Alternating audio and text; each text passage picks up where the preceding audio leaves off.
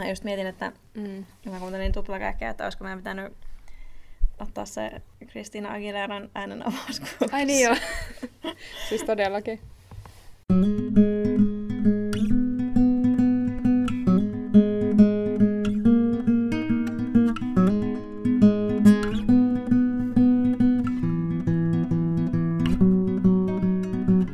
Kuuntelet Lukuvika-podcastia, jota toimittavat Jenni Lindvall. Ja Essi Rötkönen.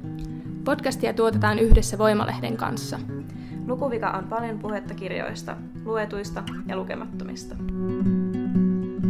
Syksy on täällä ja niin on myös kirjan ystävän lempivuoden aika, sillä syksyisin ilmestyy tosi paljon kaikkia uutuuskirjoja. Ja tässä jaksossa puhutaan aika monesta uutuuskirjasta ja tämä on vähän tämmöinen Auta Antti hengessä yllätyspussijakso ehkä siitä johtuen. Tässä jaksossa me puhutaan Ossi Nymanin Patriarkaatista, Ulla Donnerin Sontaa sarjakuvaromaanista, Carmen Maria Machadon Kahdeksan puraisua novellikokoelmasta, Petina Kappahin Pimeydestä loistaa valoromaanista, Lucia Berlinin Ilta paratiisissa novellikokoelmasta ja Anni Saastamoisen Sirkasta. Huh, mikä rimpsu. Me ollaan luettu tosi paljon. Joo, ja syksy on siis muutenkin kirjan ystävän lempivuoden aika sen takia, että on kaikenlaisia kirjamessuja ja yleensä jaetaan kaikkia merkittäviä kirjallisuuspalkintoja. Esimerkiksi vaikka Hesarin ersikoiskirjapalkinto on, on ehdokkaat julkaistu, Finlandia-palkinto jaetaan marraskuussa ja vastikään jaettiin Nobel-palkinnot. Ja mä sattumoisin satun tietämään, että sulla Jenni on joku mielipide näihin Nobel-voittajiin tuoreisiin. Joo,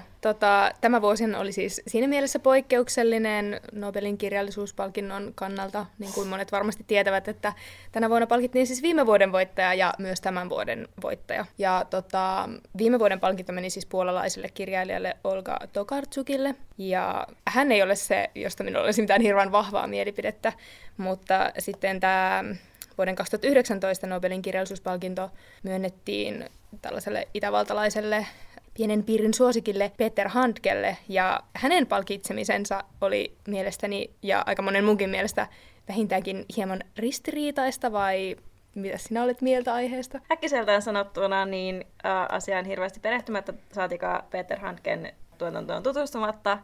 Olen ymmärtänyt, että hänellä on ehkä vähän ristiriitaisia mielipiteitä poliittisista asioista. Joo, tota, munkin täytyy heti sanoa, että en siis ole lukenut Peter Handken tuotantoa tietenkään, koska en ole lukenut mitään, tai siltä välillä tuntuu, mutta tota, tässä on mun mielestä taas kyse vähän sellaisesta asiasta, että hänellä on siis tosiaan se ongelmallinen osuus tässä on se, että hän on ihan julkisesti sympatisoidut tota, Serbian entistä sotarikoksista syytettyä presidenttiä Slobodan Milosevicia. Ää, ja hän on myös tota, ää, käsittääkseni eräässä kirjassaan englanniksi sellainen kuin A Journey to the Reverse Justice for Serbia, niin ää, esittänyt niin kuin Serbian täysin näinä Jugoslavian hajoamissotien uhrina.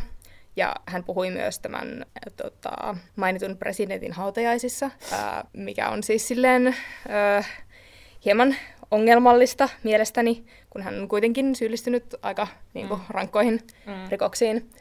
Ja tota, sitten hän ja monet hänen puolustajansa ovat vedonneet tähän perinteiseen, että taide on vain taidetta ja että tämän ei pitäisi liittyä millään tavalla politiikkaan, mutta minä rohkenen nyt olla vähän eri mieltä, koska mun mielestä niin kuin kaikki julkinen esittäminen on jollain, jollain tavalla poliittista mm. aina. Ja kirjallisuus on aina mun mielestä jollain tavalla uh, jossain suhteessa poliittista, että eihän mitään taidetta tehdä niin kuin irrallaan muusta yhteiskunnasta, varsinkaan semmoista taidetta niin kuin toi kirja, missä on käsittääkseni ihan niin kuin, ö, itsessään niitä poliittisia lausumia, mm. niin silloin ei mun mielestä voida puhua enää siitä, että taideteos pitäisi erottaa täysin henkilöstä. Ja sitten tähän tuo tietenkin lisäulottuvuuden se, että kaikki hyvin tietävät, että toi Nobel Akatemia on ollut kriisissä viime vuodesta lähtien, ja kun sen kriisin aihe oli vielä sellainen niin kuin, että siellä käytettiin väärin valtaa ja rakenteita, niin millaisen viestin se välittää, että sellaisessa niin kuin, yhteisössä, jossa on niin räikeästi väärinkäytetty valtaa, niin sellaisesta yhteisöstä käsin vielä palkitaan tällainen mies, joka myös julkisissa lausumissaan mielestäni myös mm. väärinkäyttää tavallaan sitä omaa julkisuuttaan ja omaa valtaansa kertomalla niin kuin ihan suoranaisia valheita vaikka näistä Jugoslavian mm. sodan tapahtumista, niin Uh, mitä enemmän mä tätä vaan mietin, niin mua jotenkin niin raivostuttaa tosi paljon se, Niin, ja mm. varsinkin kun Nobelin kirjallisuuspalkinto on varmaan se kaikista suurin ja tunnetuin ja arvokkain kirjallisuuspalkinto, jonka mm. henkilö voi saada, ja siinä ikään kuin palkitaan koko elämän mittaisesta kirjallisesta työstäkin, mm. voisi ajatella näin, niin se tuntuu kyllä vähän ajattelemattomalta josta, jollain tapaa. Mm. Ja sitten olisin ehkä toivonut, että kun Nobelitkaan ää, eivät ole hirveän tunnettuja siitä, että hirveästi naisia siellä vilisisi näiden palkittujen joukossa, niin olisin ehkä toivonut tämmöistä rohkeutta ikään kuin tehdä sillä tavalla poliittinen päätös, että olisi palkittu vaikka kaksi naiskirjailijaa peräkkäisiltä vuosilta. Joo, ehdottomasti. Tähän on se toinen asia, mikä mua myös tässä aika paljon hiertää, että muistaakseni ennen tuota palkinnon jakoa, niin siellä puhuttiin paljon siitä, että yritetään pyrkiä eroon tästä niin kuin eurosentrisyydestä ja mm. mieskeskeisyydestä, mm. ja sitten kuitenkin molemmat palkitut ovat Euroopasta, ja heistä toinen on mies. Mm. Niin ei nyt ehkä ihan päästy tavoitteeseen sitten siinä. Kehitys ei kehity. Niin, ja sitten vielä ikävä on se, että tämä Olga Tokarczuk, jonka tuotannosta olen sinänsä ihan kiinnostunut, niin musta tuntuu, että hän on myös ehkä jäänyt vähän varjoon, tai tämän Peter Handke-skandaalin varjoon sitten. Että, niin, varsinkin kun oh. Skandaali ei nyt tullut näistä kirjallisista ansioista, niin tuntuu vähän säälittävä, tai säälittää, että joku, jolla on merkittävä kirjallinen tuotanto, niin jää sitten tällaisen kohun varjoon. Tältäkin olisi ehkä voitu välttyä. Kyllä. Näin niin kuin voin itse asiantuntevasti sanoa jälkiviisaana. Olisin tehnyt sen paremmin. Mm, no samoin. Mm. Mutta tätä mieltä mä oon näistä ja ihanaa, että pääsin vähän avautumaan näistä sulle. Joo. No mutta liuutaanko seuraavaan osioon, eli meidän nimikko-osioon, joka on siis lukuvika. Jenni, mm. mitä sä et ole lukenut? No itse asiassa liikutaan vielä näissä kirjallisuuspalkintomaailmoissa. Vastikään hän jaettiin myös Booker-palkinnot mm. ja toinen palkituista oli kaikkien hyvin tuntema Margaret Atwood teoksellaan testamentit, niin mä en ole ikinä lukenut Margaret Atwoodia. No niin. Oletko sinä? Joo. Okei, okay, siis... mä tiedän, sä oot siis vähän selailu sieltä täältä. Ei, olen kuunnellut äänikirjana oh. Orjattaresi-kirjan, mm. mutta en ole asiantuntija, enkä nyt anna mitään syvää luotaavaa analyysiä. Et anna asiantuntijakommenttia en. Margaret Atwoodista. Okei, okay. no en minäkään, koska en ole lukenut häntä. Joo. Mikä sun lukuvika on? No mun lukuvika on kaikki nämä nobelistit. Mä tässä ne kaikki? Se... No lähestulkoon mä tässä selaan tätä listaa. Ja täällä on paljon äh, viiksekkäitä ja parakkaita setämiehiä. Äh, no niin kyllä on. Joita en ole siis lukenut. Ja muutama nainenkin on täällä joukossa, mutta näin äkkiseltä näyttää siltä, että, että eivät ole oikein tuttuja nämä tyypit mulle. Musta tämä oli kyllä ehkä lukuvien historian paras lukuvika ikinä, koska todella kun selaamme tätä listaa, niin näyttää siltä, että en ole ketään nobelistia kyllä ikinä lukenut itsekään. Niin. Hemingway. No joo, Camus. totta. Mm. No okei. Okay. No mutta suurin osa, sanotaanko 90 prosenttia nobelisteista, niin... 95 prosenttia varmaan. Mm. Neruda. No, etkö ole lukenut edes suomalaista Nobelin kirjastuspalkinnon No en voittajaa? ole. Golding, William Golding. Mm. Ollaan jo 90-luvussa. Doris Lessing, Svetlana Aleksievich. Mm. No, mut... Ja Katsuo Ishiguro. Mutta sinullahan olisi mahdollisuus nyt tänä vuonna lukea vaikka Peter Handken tuotantoa. Kiinnostaako? Ei. Okei, okay. no mutta se oli kova lukuvika. Mm. Vielä kovempi, jos korjaat sen. Katsotaan. Mutta mennään niihin syksyn uutuuskirjoihin. Eli äh, puhutaan ensimmäisenä tästä kyseisestä teoksesta, joka on ollut paljon mediassa jo esillä heti ilmestyttyään. Ja Kyseessä on siis Ossi Nymanin patriarkaatti. Ossi Nymanhan siis on jo tunnettu siitä, että hän parisen vuotta sitten kirjoitti tämän Röyhkeys-nimisen romaanin, jossa oli tällainen Ossi Nymanin kaltainen päähenkilö, joka on ideologisesti työtön. Ja, ja silloin tämäkin teos aiheutti kohun, koska ihmiset raivostui siitä, että joku voi kieltäytyä työssäkäymisestä. Se teos oli ehkä, tai se provosoi tosi paljon ihmisiä ja niin provosoi myös tämä kyseinen patriarkaattikin teos. Ja se on nimensä, muka, jos, nimensä mukaisesti kuvaus siitä, mitä on, mikä on vielä patriarkaatissa ja sisältää tosi järkyttävää ja äärimmäistä naisvihaa. Ja sitä oli myös vähän vaikea lukea siitä syystä. Ja mun mielestä ää, tässä kirjasta on jotenkin vähän vaikea puhua, koska siitä ylipäätänsä on vaikea saada otetta, ja, koska se aika paljon pakenee määrittelyä, että onko tämä naisviha nyt tässä äm, jotenkin suoraan vai kritisoidaanko tästäkin patriarkaattia vai korostaako tämä lähinnä ää, jotain miesten vihaa naista kohtaan vai mikä tässä nyt onkaan tämä ää, jutun juoni. Ja, ja sitten siinä ehkä myöskin jossain määrin liikutaan, tämä päähenkilö on siis mies nimeltä Mauri, ja tässä on vähän vaikea myös välillä sanoa, että onko nämä tapahtumat tämän päähenkilön jotain sairasta voimafantasiaa vai niin, kuin niin sanotusti totta, eli vähän äm, totuuden rajat hä- hä- hälventyvät. Mutta mulla on tosi vaikea muodostaa tästä kirjasta mielipidettä, että oliko tämä nyt niin kuin hyvä vai huono vai mitä tämä oli. Ää, sen verran voi sanoa, että ainakin siihen edellisen kirjan verrattuna niin tämä oli ehkä kaunokirjallisesti paljon kunnianhimoisempi ja monitahoisempi ja sillä lailla parempi, mutta muuten mä en oikein osaa sanoa, mutta sulla on joku mielipide. No tota, joo, on kyllä ihan samaa mieltä sun kanssa siitä, että varsinkin ä, aluksi mun oli vähän vaikea suhtautua tähän ja oikeastaan se oli semmoinen kirjanmittainen matka, että pääsi itsekin vähän pureksimaan sitä, että mitä mieltä olen tästä kirjasta. Mm. Ä, tässähän ihan jo melkein ensimmäisillä sivuilla aika nopeasti tulee selväksi, että päähenkilö Mauri tosiaan fantasioi tai jopa toteuttaa. Se tosiaan jää vähän silleen auki, että mikä tässä on totta ja mikä ei, mm. mutta tällaisia hyvin niin kuin graafisesti kuvattuja väkivallan tekoja naisia kohtaan. Ja joo, täytyy myöntää, että ensimmäisen, ensimmäisen kerran, kun semmoinen kohtaus tuli eteen, niin kyllä mun oli tosi vaikea lukea sitä ja oli niin kuin jotenkin järkyttynyt siitä. Mutta sitten kun tämä teos ö, jatkui hyvin samankaltaisena, niin mä ainakin jotenkin turuin siihen väkivaltaan itse. Ja sitten mä jäin vähän pohtimaan sitä, että kun tästä on puhuttu paljon just silleen mediassa, että tämä on niinku tarkoitettu shokeraavaksi ja niinku paheksuntaa herättäväksi, niin sitten mä jäin kyllä vähän miettiin sitä, että onko tämä oikeasti sittenkään niin shokeraava, koska mikä voisi oikeastaan olla niin kuin nykyään vähemmän shokeraavaa mm. kuin naisiin kohdistunut väkivalta. Ymmärrätkö, mitä Joo. tarkoitan? Joo.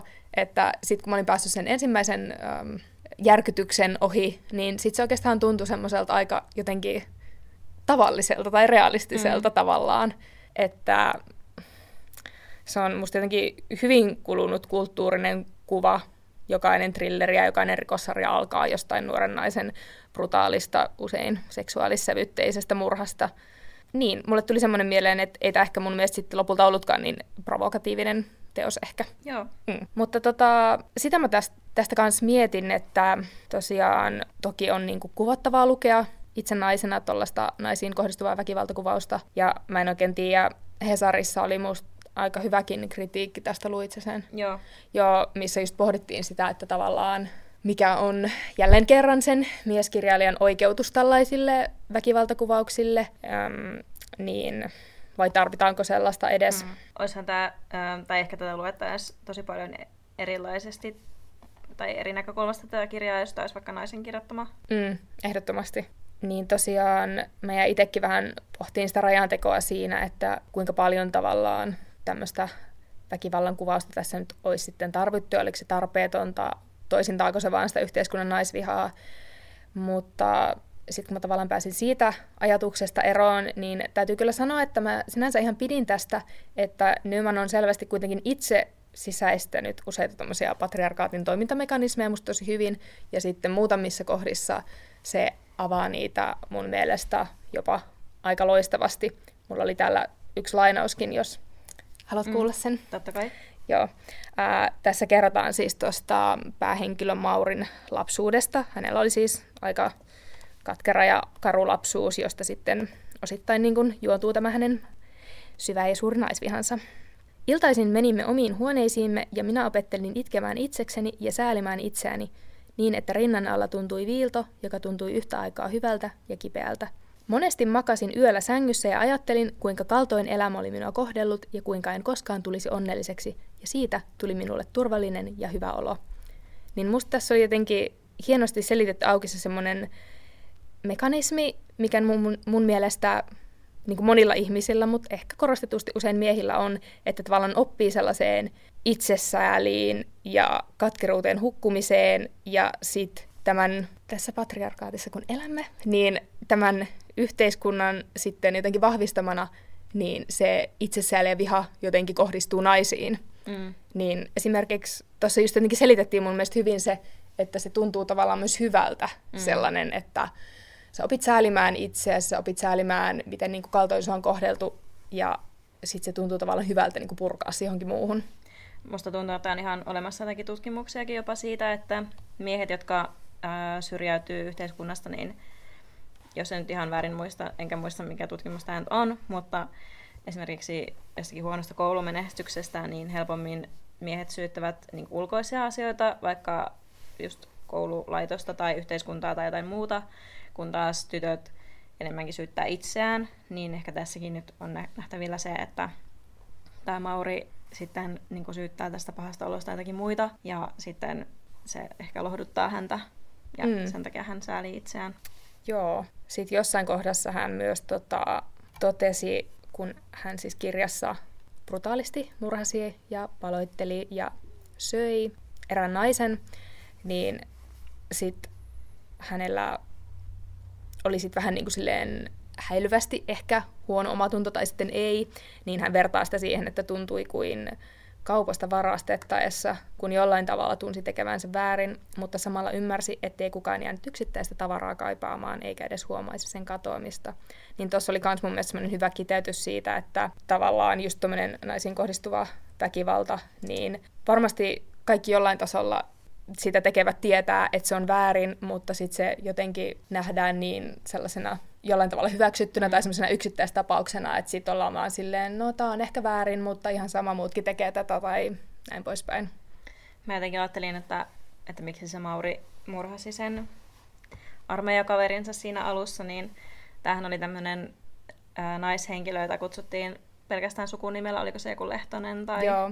muu vastaava, niin sehän on jo semmoinen lähtökohtaisesti tosi semmoinen niin maskuliininen ää, tapa kutsua jotakin pelkästään sukunimellä. Ja sitten tämän Maurin oma joku lempinimi oli niin kuin Mauritan, ja, mm. ja mikä viittaa vähän niin tämmöiseen feminiinisen puoleen. Ja sitten tämä armeijakaveri, niin vaikka hän oli nainen, niin hänellä oli monia tämmöisiä maskuliinisia ominaisuuksia, että hän oli jotenkin ää, pidetty ja hänkin sai enemmän naisia kuin tämä Mauri, niin mm. tämä Mauri koki sen sitten uhkaksi ja sitten hänen oli pakko murhata se Joo, tyyppi. kyllä. Mulla oli ihan sama ajatus mm. ja kokemus siitä. Siitä mä myös pidin tässä teoksessa, että siinä mun mielestä vähän silleen... Mm, mulla on kaikki sanat hukassa. Siis jotenkin silleen tunnustellen punottiin vähän yhteen myös ehkä patriarkaattia ja kapitalismia, mm. jotka ovat siis hyvin elimellisesti kiinni toisissaan. Mm esimerkiksi se päähenkilö Mauri usein silleen ihaili ihmisiä, jotka asuu vaikka paremmalla alueella ja tota, niin kuin totesi jossain vaiheessa siitä, että äh, en mä tiedä.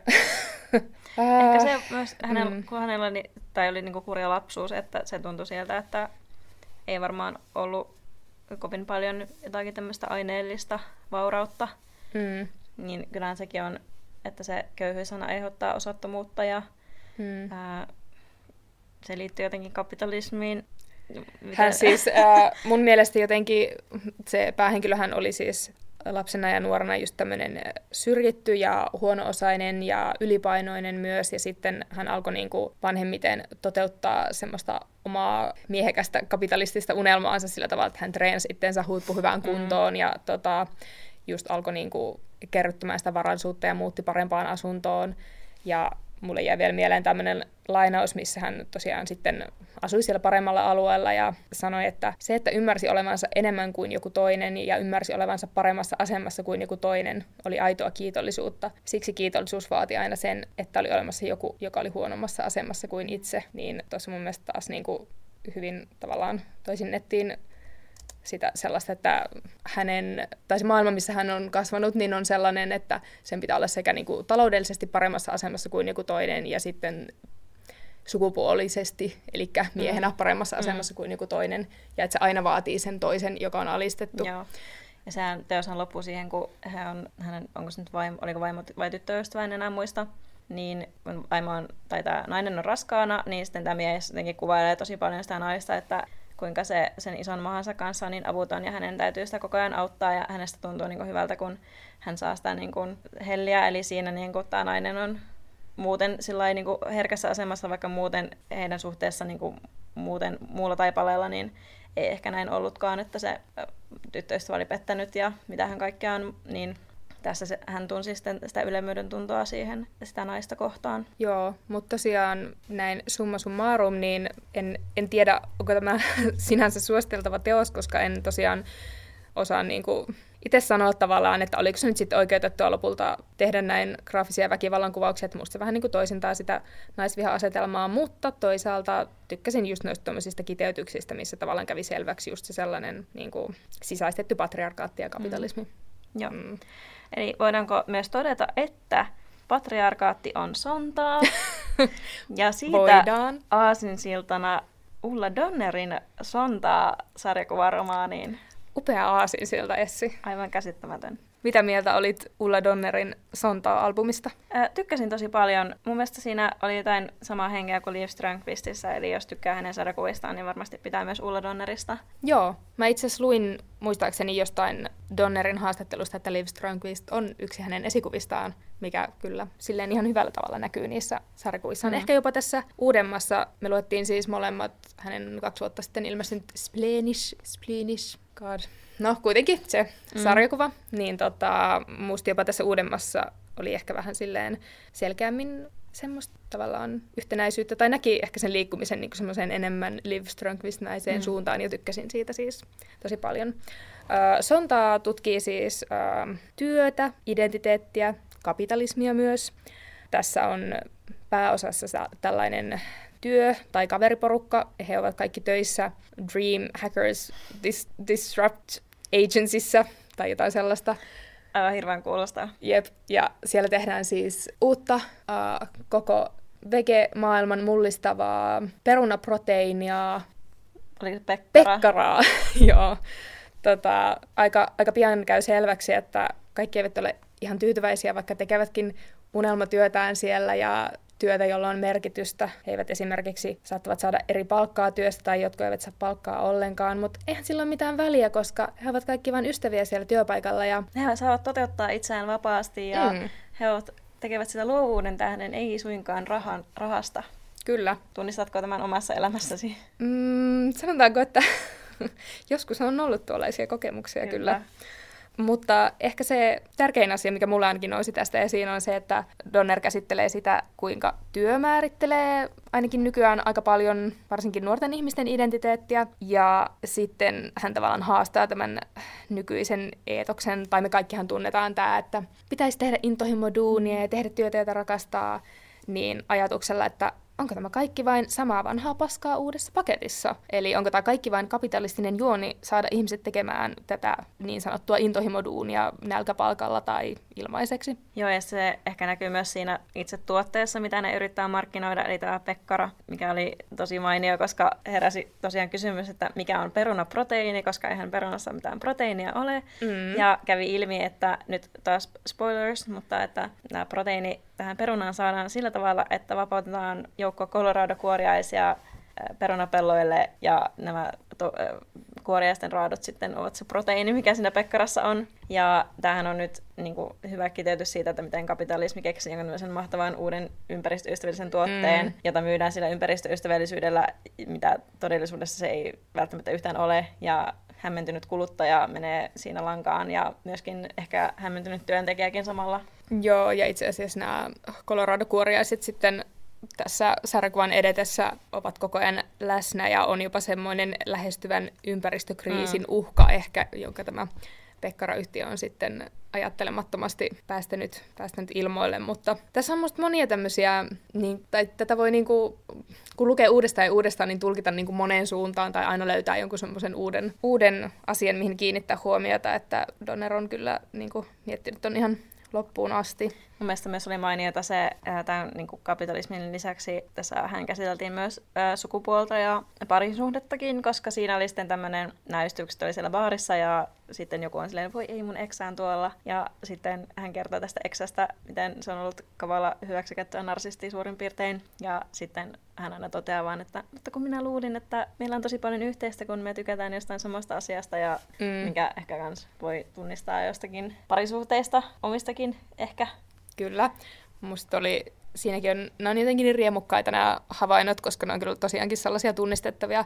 Hän, tai joka kertoo tästä parisuhteestaan, niin oli aika nuori, kun lähti siihen suhteeseen ja hän oli silleen, että äh, tämä mies, jonka kanssa hän seurusteli, niin hän oli paljon vanhempi ja hänellä oli ollut jo burnout ja sitten se ajattelee mielessään, kun se mies keuskelee sillä, että sillä on ollut jo burnout, niin silleen, että okei, okay, mä en aio ikinä millään tavalla ikinä stressata häntä, koska hänellä on ollut mm. burnout.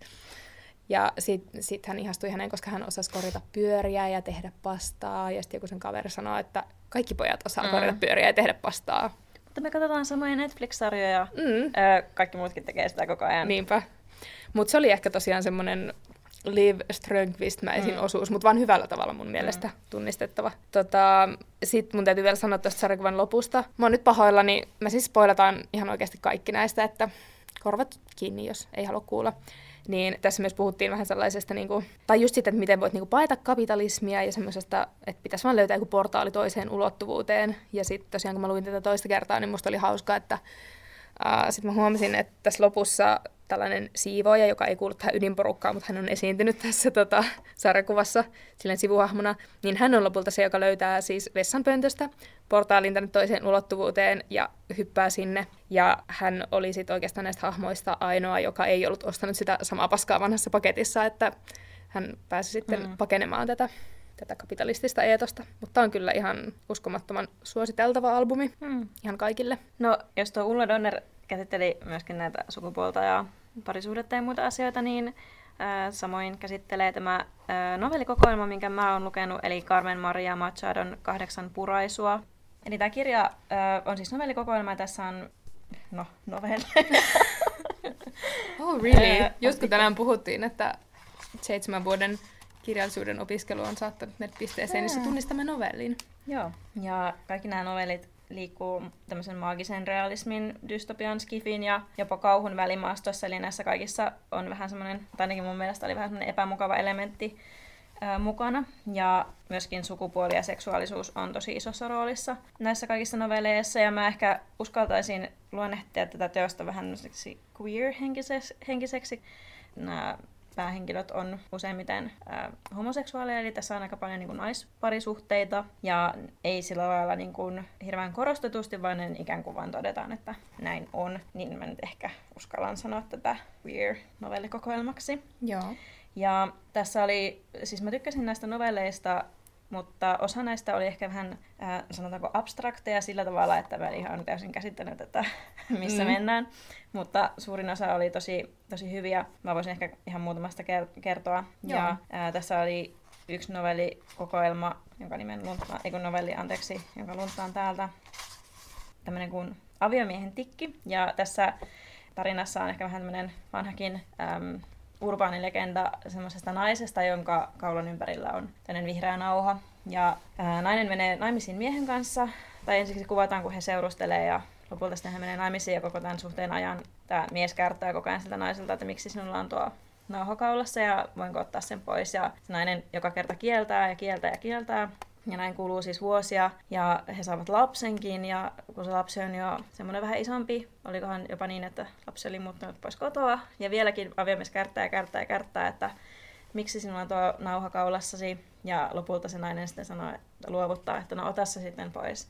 Ja kun sen mies vetää sen, sen nauhan, niin naisen pää putoaa lattialle. Eli se nauha oli se, joka piti sitä päätä siinä paikallaan. Ja esimerkiksi tässä novellissa, vaikka tämä pohjautuu tämmöiseen urbaanilegendaan ja, tai vähän tämmöiseen niin tarinaan, niin mun mielestä tämä kuvastaa tosi hyvin yleensä sitä, että minkälainen omistajuus naisella on omaan kehoonsa äm, mm. edelleenkin. Eli tavallaan sillä miehellä ei ollut mitään syytä, miksi se olisi halunnut sen nauhan pois, niin kuin mitään järkevää syytä, paitsi että hän halusi vaan. Eli sille ei ollut mitään semmoista niin järkiperustaista. Ja tarpeeksi kauan kun se kärtti sitä, niin sen naisen oli pakko ikään kuin antautua, jonka seurauksena se sitten menetti sen päänsä. Eli voisiko ajatella, että joku oman itsensä tai jotain muuta. Eli mun mielestä tämä kertoo niin tämmöistä kehollisesta koskemattomuudesta. Joo, mulle tuli itse asiassa, mä en ole siis lukenut tota vielä, Joo. mutta tota, tuli mieleen ylipäätänsä se, että tuntuu usein, että naisella ei niinku saisi olla mitään omaa. Joo. Että myöskin. useinhan on myös tällaisia suhteita, että just sen naisen pitäisi tavallaan olla vain koko ajan palvelemassa sitä miestä tai perhettä, ja sitten häneltä koko ajan vaaditaan niin kuin mm. sitä, että sen miehen taholta, että hänellä ei saisi olla omaa elämää. Joo, mm. ja sitten äm, tässä oli äh, tämä nimikko-novelli Kahdeksan puraisua, niin tulee siis siitä, että tässä on tämmöinen sisarusjoukkio, jolla kaikilla on ilmeisesti jonkunlainen ylipaino-ongelma, ja sitten äh, kahdeksan puraisua on siis se, kun syö ruoasta vain kahdeksan puraisua, niin pysyy ikuisesti hoikkana ja kauniina ja haluttavana ja niin edelleen. Ja tämä sen novellin päähenkilö käy tämmöisessä leikkauksessa, missä hänen vatsalaukkua pienennetään ja sitten tämän jälkeen niin hän alkaa niin kuin kotonaan huomata tämmöisen jonkun haamun tai varjoihmisen, joka ehkä, jos nyt tätä oikein tulkitsin taas, niin on ehkä vähän niin kuin semmoinen ää, joku, mikä on itsestä sysätty syrjään, ää, kun pitää mahtua tietynlaisen muottiin ja mm. väkisin olla haluttava ja ylipäätänsä tämmöinen, että niin kuin ruoka ja kehollisuus niin kuvastuu tässä novellissa tosi paljon, tai sitä, että minkälainen vaikka on oikea hyvänlainen naisen keho, Joo. ja miten siinä pitää pysyä hinnalla millä hyvänsä. Sitten täällä oli myös tämmöinen novelli kuin erityisen törkeää, jota mä en yhtään ymmärtänyt, eli tässä ikään kuin kirjoitetaan kaikki Kovalaki-sarjan jaksot uudestaan. Okei. Okay. Mikä oli hyvin hämmentävää. Joo. Mutta sitten toinen hyvä novelli, mistä nautin tosi paljon, tai mikä oli mm, erikoinen, niin oli tämmöinen kuin inventaario. Ja tässä ollaan tämmöisessä dystopiassa, jossa joku mystinen tauti tai joku epidemia leviää Yhdysvalloissa. Ja tässä henkilö kuvaa tämän taudin leviämistä sillä, että hän muistelee kaikkia entisiä seksikumppaneita, johon kuuluu sekä miehiä että naisia. Ja sitten lopulta hän joutuu pakenemaan tämän taudin edetessä.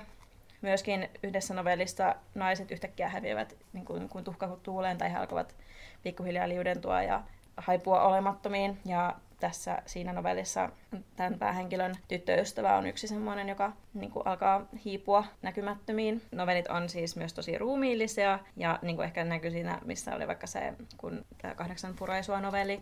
Ja sitten tässä ihan viimeisessä novellissa, niin tämän nimi on Hankala juhlissa, kertoo henkilöstä, jonka on tosiaan, hän menee, hän menee miehensä kanssa juhliin ja kokee siellä vaikeuksia olla, koska käy pikkuhiljaa ilmi tai jotenkin rivien välistä ilmi, että tämä henkilö on kokenut jonkunlaista seksuaalista väkivaltaa ja hän yrittää tavallaan hoitaa itseään sillä, että hän katsoo siis pornoa, mikä Joo. kuulostaa todella häirintyneeltä. Ja sitten kun hän katsoo tätä pornoa, niin hän kuulee ikään kuin niiden pornonäyttelijöiden ajatukset, mitä mm. hänen miehensä esimerkiksi ei kuule. Ja sitten ikään kuin, no ei tietenkään pääse sitä seksuaalisesta traumasta yli, vaan äm, ja lumoon ikään kuin niihin ajatuksiin tai kuuntelee vain niitä. Mm. Ja niin, joka tapauksessa nämä, niin kuin, näissä on vähän tämmöinen niin pelottava elementti tai joku dystopinen elementti useimmissa novelleissa. Nämä kertoo äm, vallasta ja sukupuolesta, seksuaalisuudesta. Tosi mielenkiintoinen. Okei. Okay. Mua kyllä kiinnostaa toi tosi paljon. Ja vaikka tollanen niinku, tavallaan dystopinen tai kumma tai kauhuelementti mm. ei ole ehkä ihan semmoinen niinku, mun juttu kirjallisuudessa aina, mutta mua kyllä kiinnostaa ihan vaan ton niinku, sukupuolen ja seksuaalisuuden käsittelemisen takia tuo. Joo. Taidan lukea sen vielä. Mutta minä olen lukenut myös, äh, minä olen myös lukenut novellikokoelman. tota, nythän on siis käynyt niin, että iki-ihanaalta Lucia Berliniltä on ilmestynyt mm, vielä yksi novellikokoelma, missä ovat nyt sitten hän, hänen nämä loput suomentamattomat novellinsa, jotka eivät ole ilmestyneet näissä kahdessa aiemmassa volyymissa, eli Siivojen käsikirja 1 ja 2. Ja tota, mä oon vaan nyt huomannut uudestaan, että mä jotenkin jumaloin Lucia Berlinia. Mä tykkään mm. sitä ihan hirveän paljon. Sinänsähän tämä Lucia Berlinin uusi novellikokoelma ei tarjoa mitään uutta, mutta mielestäni niin kun, tässä tapauksessa se on vain hyvä, koska mun mielestä Lucia Berlinillä on niin semmoinen jotenkin tunnistettava, ihana oma ääni ja tapa kertoa asioita. Nämä hänen novellinsahan ovat tämmöisiä usein vähän oma-elämäkerrallisia, tällaisia tosi jotenkin todentuntuisia ja vaikka mä vihaan tätä sanaa yli kaiken, niin mä en keksi parempaa niin kuin elämänmakuisia, mm. tai tuntuu, että on siellä paikan päällä ja tuntee ja kuulee ja näkee ne kaikki asiat, mitä hän kuvailee, että hänellä on jotenkin niin sellainen, sellainen taito kuvailla tilanteita ja ihmisiä ja asioita. Ja ehkä näissä on myös jopa semmoisia vähän niin kuin melankolinen pohjavire usein, mistä mä tykkään. Uh, sä olit kans lukenut Berliinin aiempaa tuotantoa? Joo, mä oon lukenut sen äm, käsikirja... Siivojen käsikirja. Siivojen käsikirja. Joo. Tai mulla on se englanniksi, niin sen olen lukenut. Joo. Uh, tässä tosiaan niin liikutaan aika paljon samoissa aihepiireissä. Ehkä pikkusen enemmän palataan tällaisiin lapsuuden teemoihin, muutamassa ensimmäisessä novellissa just puhutaan ehkä vähän tällainen oma elämäkerrallisesti just niin kuin Berliinin lapsuudesta. Nyt kun mä oon tosiaan lukenut ton, ähm, nämä kaikki Berliinin suomennetut teokset, niin mä huomasin jotain mielenkiintoista tai sain niin kuin kiinni sellaisesta, että miksi mä ehkä tykkään hänestä mm. niin paljon. Ja tässä saattaa olla nyt vähän outo vertaus, mutta siis musta tässä on ehkä vähän jotain semmoista samaa henkeä kuin Beat-kirjallisuudessa, tässä Lucia Berliinissä. Tai mä huomasin, että tässä on jotenkin sellainen, mä olin siis tota, joskus 20 tosi kova Jack Kerouac-fani ja tykkäsin tällaisesta. Me niin kaikki beat... olimme. Olimmeko? Kyllä, musta tuntuu. mä en tiennyt, että sä olit kanssa. No eikö se ole aika semmoinen juttu, no, että... on kyllä, joo. joo.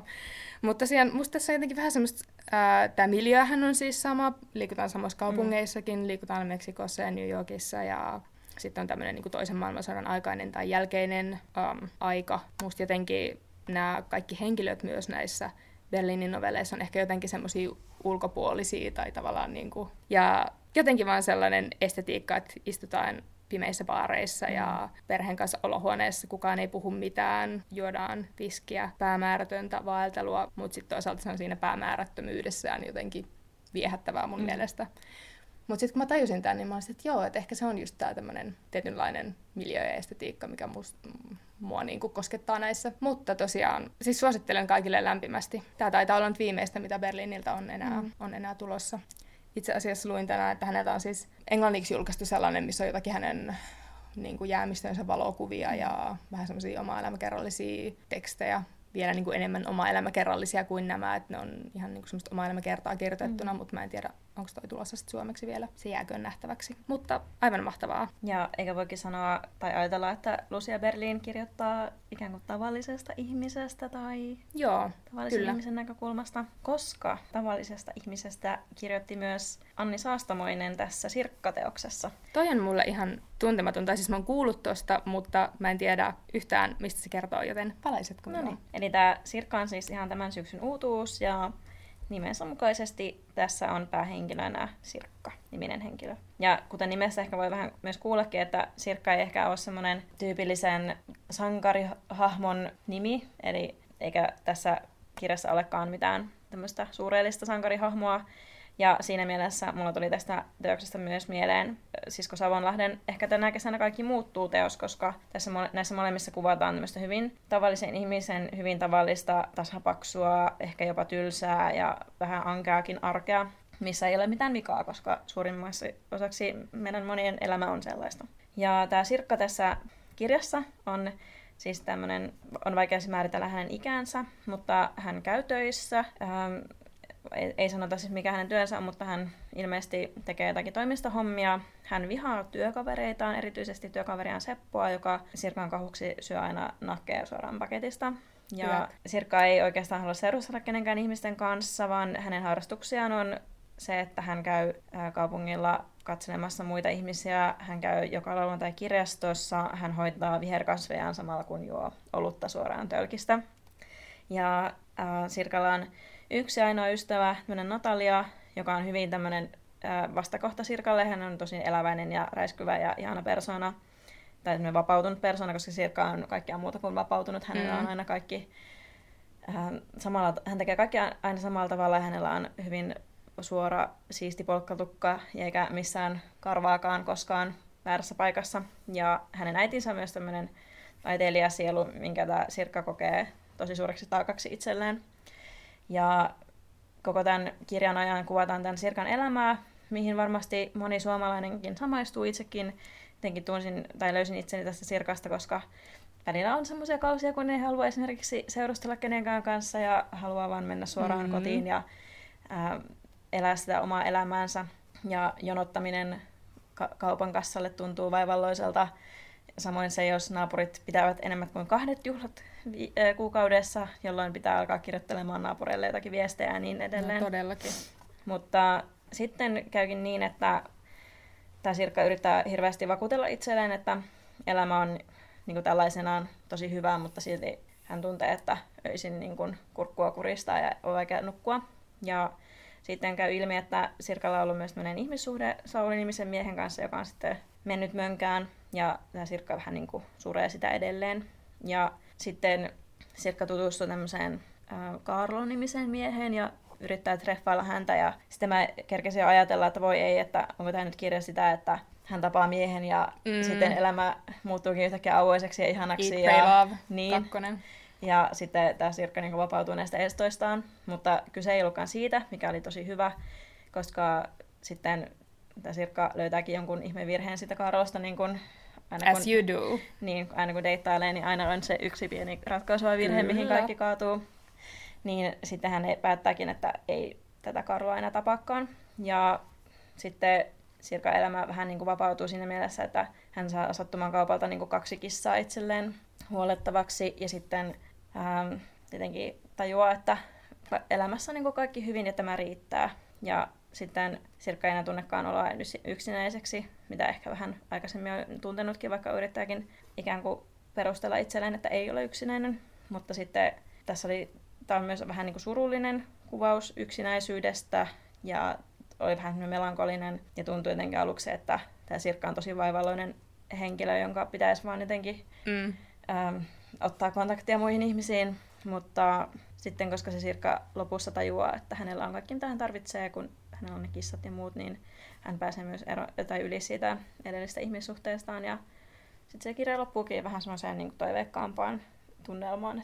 Tuo kuulostaa tosi ihanalta ja musta jotenkin äh, ihanaa tuossa Sirkan elämässä, joka kuulostaa niin kuin hyvin tunnistettavalta mm. aika monelta osalta, niin just se, että tässähän ei uudelleen kirjoiteta sitä narratiivia, että esimerkiksi joku kapitalistinen unelma, josta puhutaan vaikka mm. Donnerin teoksessa, niin toisi sit siinä lopussa jo, vaikka joku uusi työ tai joku, niin toisi hänelle semmoisen uuden intohimon tai sitten joku tällainen patriarkaatin unelma niin kuin parisuhteesta toisi hänelle sen ää, vapautuksen. Mm.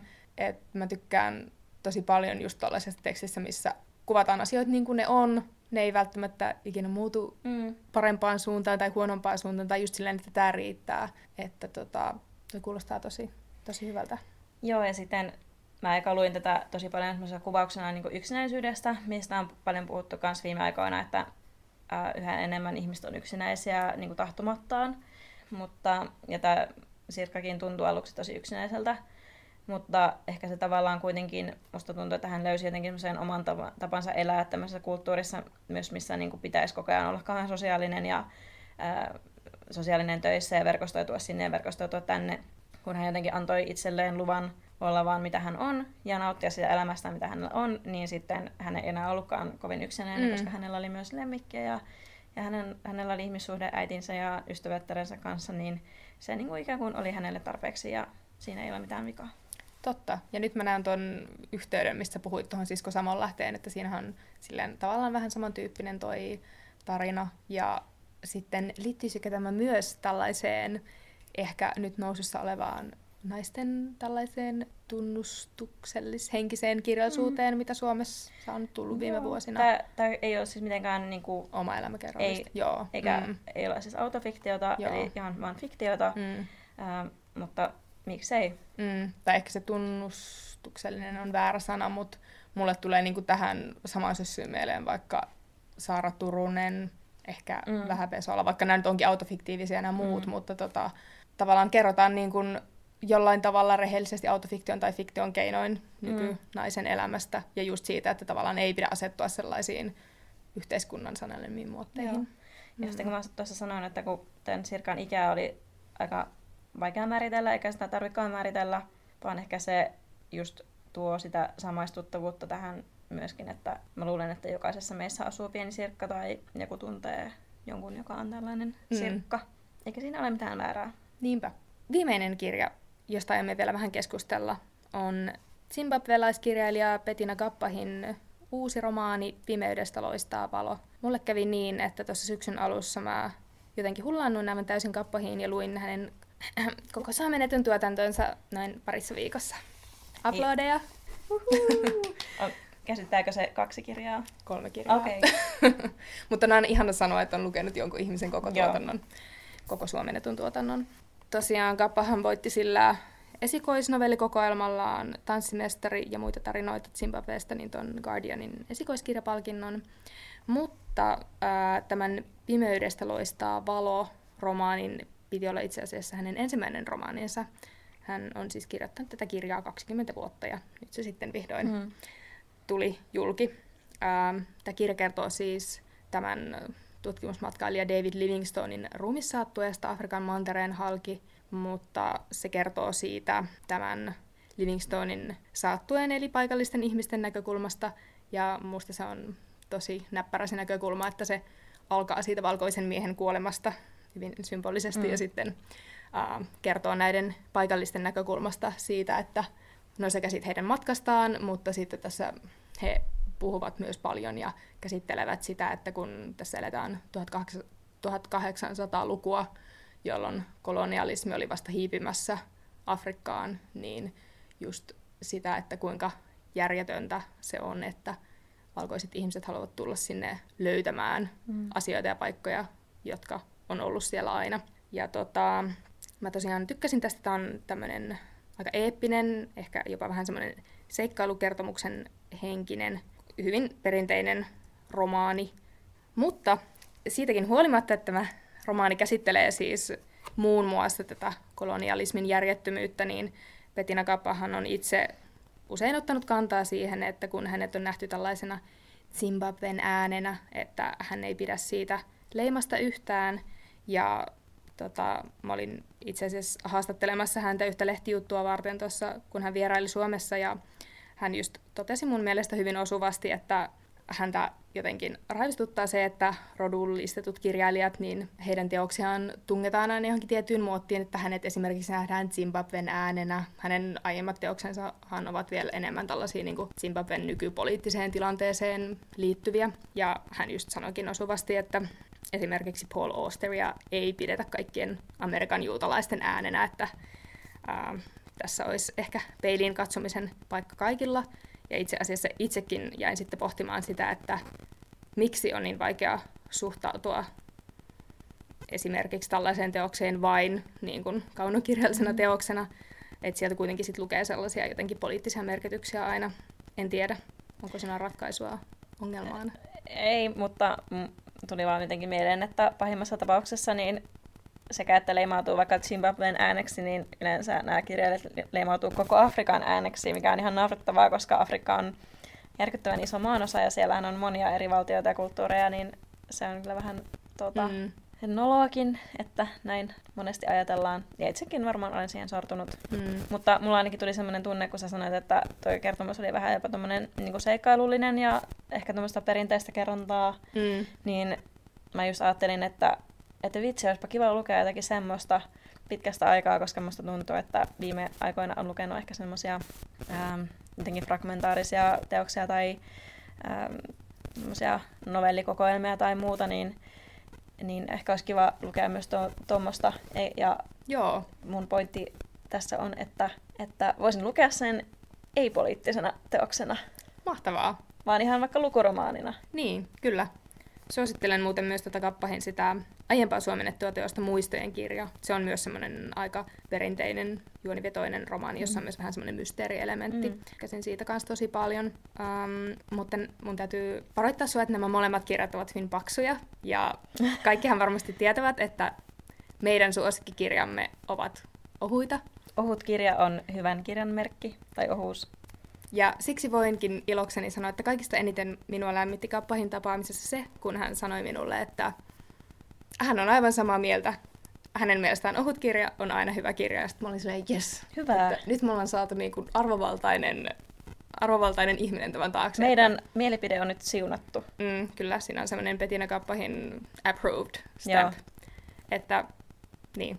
Mun mielestä nämä useat teokset, mitä me ollaan luettu, niin oli aika ohuita. Ää, Patriarkaatti oli tosi ohut ja nopealukuinen. Sirkka on tosi ohut ja nopealukuinen. Sonta oli tosi no- lyhyt ja nopealukuinen. Niin olikin. Oikeastaan Kappa taitaa olla ainoa, joka oli sellainen vähän pidempi. Mm. Mm. Eli voidaanko me suositella näitä kaikkia meidän nyt tässä jaksossa luettuja kirjoja varauksetta?